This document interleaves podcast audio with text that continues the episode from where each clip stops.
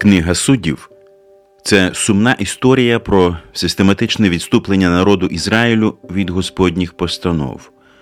Але це також історія про Божу милість, прощення і відновлення відступників. Ця книга розповідає нам про те, яким жахливим є гріх, і також яким добрим і милосердним є Господь, який продовжує спасати грішників і робить цю справу також і сьогодні. Ви слухаєте подкаст Вивчаємо Біблію разом.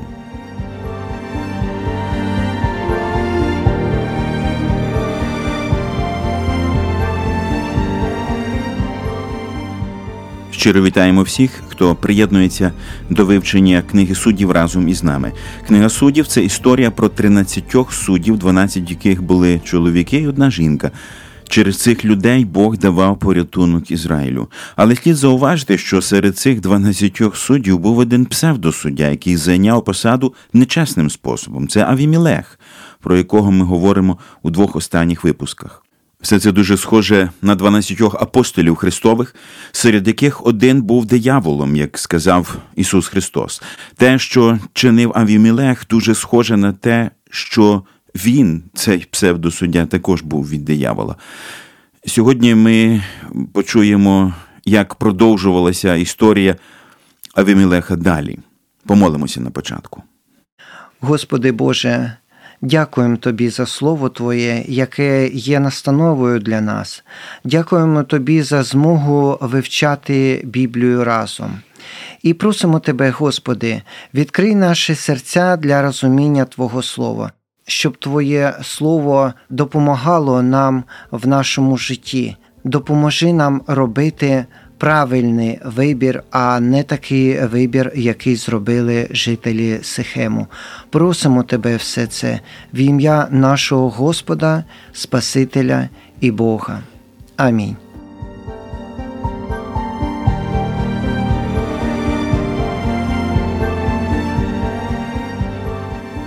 Ми продовжимо читання 9 розділу далі з 22 вірша. І володів Авімілех над Ізраїлем три роки. І послав Господь Злого Духа між Авімілехом та між сихемськими господарями, і зрадили сихемські господарі Авімілеха, щоб прийшла кривда семидесяти Єрубалових синів, а їхня кров спала на Авімілеха, їхнього брата, що їх повбивав, та на сихемських господарів, що зміцнили його руки забити братів своїх. І сихемські господарі поставили на верхів'ях гір чатівників на нього, і вони грабували все, що приходило до них на дорозі, і сказано про це Авімілеху. Зрозуміло, чому Бог цього хоче, але чому жителі Сихема, якби зра... ну тут в Гієнка написано зрадили сихемські господарі Авімелеха? Чому вони якби пішли з ним на конфлікт? Вони чого обрали царем? В чому там ситуація? Коли все це відбувалося, те, що описано в цих віршах, то люди не знали, чому це відбувається, але Слово Боже відкриває, що це Господь послав злий дух або дух зла. Тому що люди самі по собі були злі, і коли зло стикається зі злом, зло досягає амплітуди такої. І люди починають сварки, вони починають шукати свого. Тому що ми перед цим читаємо, що Авімелех придбав людей, які по суті пусті самі по собі, тобто вони не мають якихось принципів, добрих е, принципів, і які керуються самі собою. Їм ніхто не керується, вони роблять те, що їм заманеться, те, що їм спало на думку саме зараз і він їми керував тільки тоді і завдяки грошам. Він їх купив, він їм заплатив, вони щось виконували, але тих грошей на все життя не вистачає.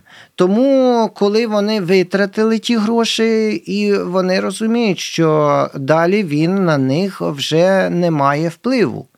І починаються сварки, тому що кожен шукає свого. І це було притаманно Написано в Слові Божому, що прокляття, якщо воно не заслуговано, воно не збувається. Якщо б люди ці не були піддатливі до Злого Духа, до зла, по суті, справи, тому що тут можна розуміти, ніби він демона відправив, а можна зрозуміти, що він настрій злий відправив, тому що слово руах, дух в єврейській мові, воно означає як настрій, як ментальність, так і окремі істоти, персони, скажімо так.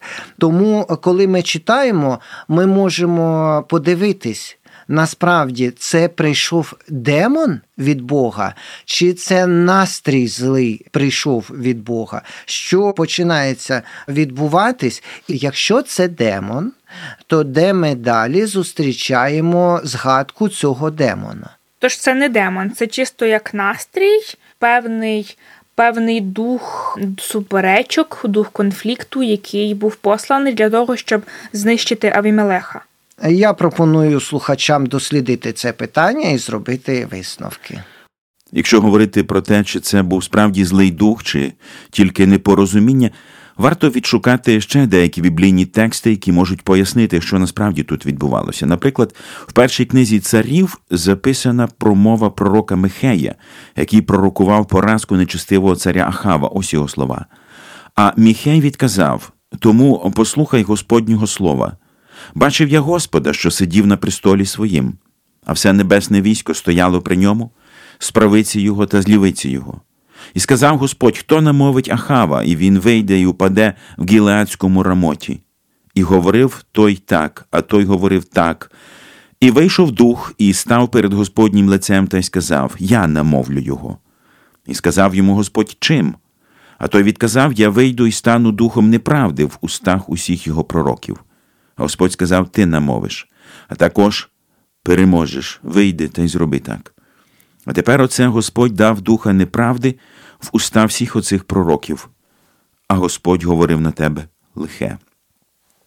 Очевидно, що це був дух із середовища демонів, але тим не менше він був допущений Богом. Також апостол Павло свідчить про свій стан немочі такими словами. А щоб я через прибагато об'явлення величався, то дано мені в тіло колючку посланця сатани, щоб бив в обличчя мене, щоб я не величався. Як там, так і тут ми бачимо, як злі духи виконують Божу волю. Тому, як би там не було, ми мусимо знати, що диявол не зможе нічого зробити нам, крім того, що йому дозволено Господом. І крім цього, навіть якщо мова йде просто про злу суперечку, то все одно там присутні темні сили. Бо так говорить Слово Боже, апостол Яків пише: коли ж маєте гірку заздрість і сварливість у ваших серцях, не хваліться і не кажіть брехні на правду. Це не премудрість, що сходить згори, але земна, душевна, бісівська присутність сварки красномовно доводить, що тут присутні біси. Будьте з цим обережні, друзі. Чи можна зробити такі висновки або якось підсумувати, що це по суті є природа диявола, так сварки в самому собі. Але ж ми знаємо, що якщо царство в самому собі розділиться, то воно довго не встоїть.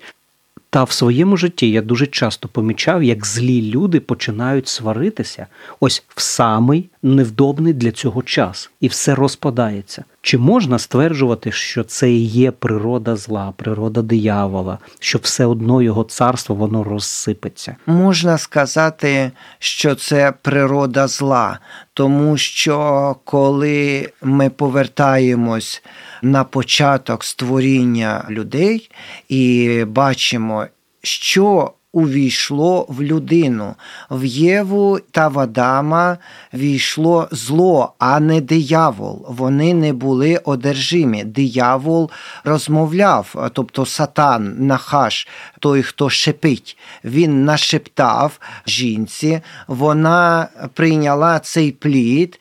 Цей плід мав в собі погляди, що таке зло і що таке добро, і вона це з'їла і почала керуватися не своїм розумом, а зло почало керувати нею, і вона під впливом зла принесла плід своєму чоловіку, і він з'їв, і таким самим зло перейшло і до нього. І сьогодні люди грішать. Гріх це наслідок впливу зла. Диявол користується цим злом. Він ніби закинув в нас, е, в людей залізо, а потім розставив на своїх пастках магніти. І людина, яка всередині має багато заліза, її тягне до цих пасток, які розставив диявол. Пастки розставляє диявол, а тягне людину зло, яке є в людині. Тому можна сказати, що зло прогресує, і зло проявляється і вибухає, можна сказати так, що це вибух зла, коли воно доходить до свого апогею. Дуже влучні приклади. В 25-му вірші написано: І сихемські господарі поставили на верхів'я гір чатівників на нього, і вони грабували все, що приходило до них на дорозі. І сказано про це Авімелеху. Це була певна провокація, типу Авімелех цар він має там дивитись за порядком, а вони грабують путівників. Чи це вони просто хотіли знищити Авімелеха? Для чого ці чатівники, які грабували все, що на дорозі, для чого вони були поставлені? Просто щоб зловити Авімелеха? Ну чи що? Це ми маємо розуміти, що на верхів'ях гір знаходились алтари. Жертовники це місця висоти, це місця, де вклонялися ідолам, де відбувалися танці навколо багаття, наприклад, де відбувалися спиритичні сеанси. Це поставили на верхів'ях гір пастку на нього. Тобто ми можемо сказати, що це були і засідки, і це були якісь духовні висоти, так? Тому що в багатьох перекладах я дивлюсь, там написано, що це були певні засідки, які вони влаштовували. По факту вони займалися тим, що багато наших слухачів пам'ятають з 90-х. Тобто були люди, які контролювали певні дороги і які збирали гроші за це. І через це кількість торговців зменшувалась, ніхто не хотів їхати через Сихем. Ну зрозуміло, якщо в тебе частину прибутку відбирають. І це якось било по кишені Авимелеху. І сказано про це Авімелеху. Сказано для того, що він прийшов навів порядок, чи, чи як, чи що? Це текст каже про те, що Авімелех дізнався про це, його повідомили. І книга притч каже, що нерозумно ставити пастку на очах у перепелів, тому що вони бачать пастку і будуть тікати. Тому ми бачимо, що люди Сихему зробили пастку, але про цю пастку повідомили. Такі добрі люди, які були з цих жителів Сихему. Тому що хто міг ще сказати Авімелеху про пастку? Тільки ті, хто був з боку тих, хто розставляють цю пастку. Тобто були такі люди, які видавали зрадники. Зрадники свого народу, свого племені, і вони все це переказали Авімелеху. І ми знаємо, що це був лише початок конфлікту або розриву з Авімелехом. У 26-му написано, що прийшов хтось на ім'я Гаал, Єведів син та брати його, і вони прийшли до Сехему і довірилися йому сихемські господарі. І ми далі бачимо, що вони разом сиділи, випивали, їли, вони складали якісь там плани. А потім, коли вони вже напивались, вони кричали, хто такий взагалі Авімелех. І ось хто це, що ми можемо знати про цю особу? Ну, те, що написано, що він син Еведів, я пропоную, якщо текст про це не каже, краще не вигадувати нічого. Іноді можна скористатися якимись енциклопедіями для того, щоб подивитись. Але якщо текст так не акцентує увагу, ми можемо подивитись, хто він, що він, з якого народу він походить, але ми бачимо. Що він е, належить до синів Ізраїля, що його приймають, і він що значить прийшов.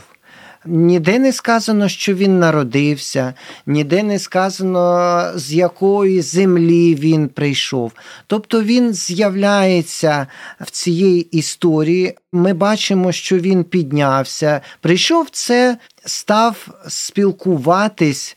Прийшов до влади, я б так не сказав, але він почав впливати на людей, не просто людей, а тих, які керували Сихемом. І він почав їм такий настрій давати. Тобто він один з лідерів. Який балотується, або який е, має владу, він вже має владу і він вже має вплив, авторитет, тому що його іншим способом не прийняли. І він починає казати погане проти керівника цього регіону. Зверніть увагу, що ця людина обирала Авімелеха, і через деякий час вона каже погане, і не просто каже погане, а вона каже проти Авімелеха. Сихемські господарі також були проти Авімелеха, так би мовити. Вони також його обирали, але вони знайшли собі союзника в лиці Гаала і разом його, як би мовити, обговорювали, виступали проти, говорили, як можна зробити, щоб його не було, напевно.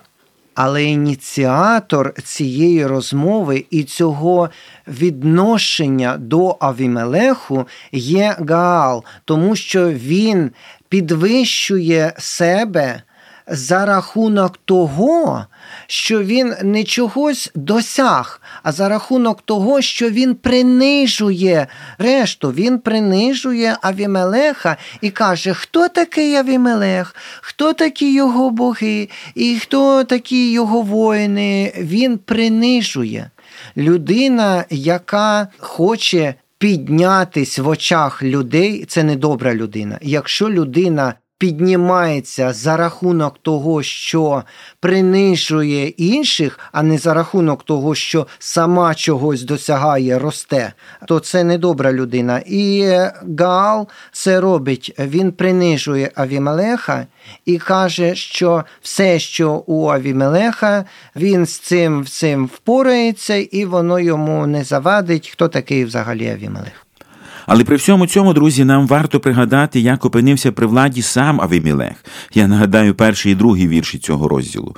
І пішов Авімілех, син Єровала, до Сіхима, до братів своєї матері, і сказав до них і до всієї родини дому своєї матері, мовлячи, скажіть же в уха сихемських мужів, що є краще, щоб володіли вами сімдесят мужів, всі сини Єровала, чи щоб володів вами один муж. І пригадайте, що я є ваше тіло і ваша кість. Тобто, фактично, зовсім нещодавно. А Авімелех говорив те ж саме про своїх братів, синів Гедеона, що краще було б, щоб він один був володарем, а не сімдесят. І він згодом вбив їх. Тепер те ж саме вертається йому.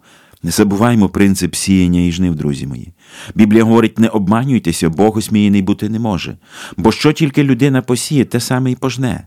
Ісус Христос сказав: уважайте, що чуєте, якою мірою будете міряти, такою відмірюють вам і додадуть.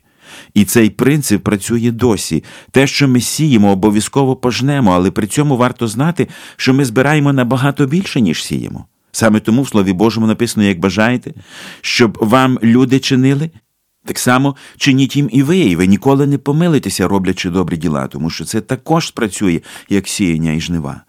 А Авімелех сіяв поганий, зрозуміло, що не міг розраховувати на добре. Я прочитаю, як саме відбувся цей бунт супроти нього. І прийшов Гаал, Еведів син та брати його, і вони прийшли до Сихему, і довірилися йому сихемські господарі. І виходили вони в поле, і збирали виноград свій, і вичавлювали, і робили праздник, і входили вони додому свого Бога, і їли, і пили, та проклинали Авімілеха. І говорив Гаал, син Еведів, хто Авімілех і хто Сихем, що будемо служити йому? Чи ж він не син Єрубаалів? А Зевул, начальник його, служіть людям Гемора, батька Сихема. А чому ми будемо служити йому? А хто дав би цього народу в мою руку, то я прогнав би Авімілеха. І він скаже до Авімілеха: помнож своє військо та вийде. Ну, основна причина претензії, про яку вони говорять, що Авімелех він так само, як і ми, дитина Сихема, але чому ми, жителі Сихема, маємо ставитись до нього як до господаря? Власне, вони знову ж таки, я бачу цей диявольський настрій. Вони не хочуть бути упокорені. Вони постійно намагаються контролювати, керувати. Авімелех не хотів ходити під кимось, він зробив себе господарем. Ті, кому він заплатив, теж згодом захотіли панувати. І ось, власне, це і є претензія. І чомусь, от так, власне, гріховні люди вони мають таку тенденцію, тенденцію до анархії. Я бачу те, що тут відбувається, це те, що Авімелех заклав спочатку, тому що Авімелех нехтував своїми братами.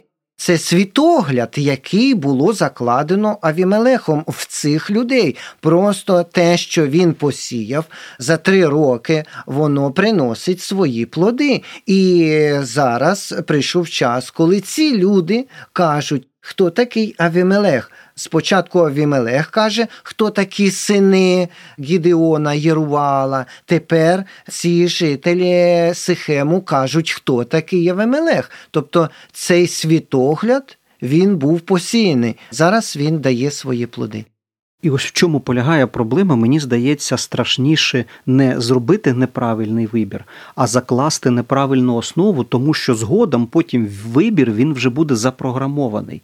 Власне, він заклав основу непокори, тому полягає проблема, що більшість людей роблять помилки не коли обирають, а коли закладають основу. І саме через це вибір вже прогнозований, він вже програмований. І тому людина обирає те, що їй потім шкодить. Чи так ось було, власне, з мешканцями Сихема і Авимелехом? Ми бачимо, що тут вибір впливає на подальші події, тому що коли прийшов Авімелех до людей, вони обрали його. І потім решта наслідки це вже невідворотній процес, тому що який ти зробив вибір, такі і наслідки. І це схоже з принципом гудзика невірно, який застібнули першого гудзика на сорочці. Тому, якщо перший застібнутий неправильно, навіть якщо ти решту будеш робити правильно, то вся сорочка буде перекошена, все буде зроблено неправильно. Тому тут дуже важливо, який було зроблено вибір, тому що людина може зробити вибір, а наслідки вона вже не вибирає. Це наслідки. Читаємо, що трапилося далі, і почув Зевул, голова міста, слова Гаала, сина Еведового, і запалився його гнів. І послав він послів до Авімілеха з хитрістю, говорячи: ось Гаал, син Еведів, та брати його приходять до Сихему, і ось вони підбурюють місто проти тебе.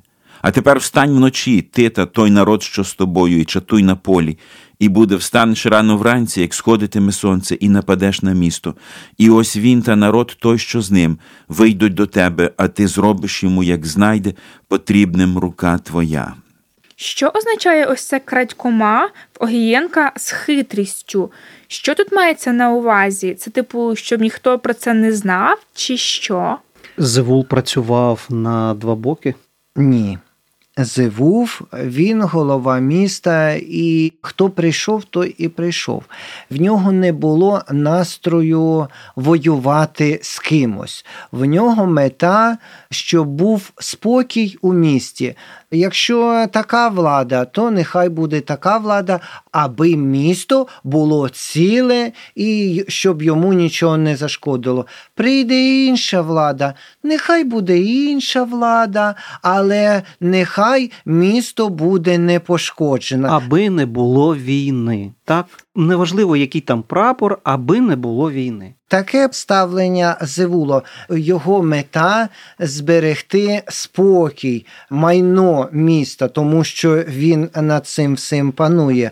Але якщо ми подивимось з 22-го вірша по 25 вірш, ми бачимо, що люди, які обрали Авімелеха, і Авімелех між ними починається сутичка, суперечки, несприйняття один одного, тому що на них було послано Злого Духа. І це Господь робить. Тобто Він каже: достатньо мордувати мій народ. Достатньо його використовувати і знущатись. Зараз ви побачите, що відбувається, коли з одного боку є зло. І в нього є свої бажання, і з іншого боку так само зло, але з іншими бажаннями. І зло, яке йде проти іншого зла з іншими бажаннями починається сутичка. І ми бачимо, як з'являється. Спочатку ми читаємо, що Господь послав дух.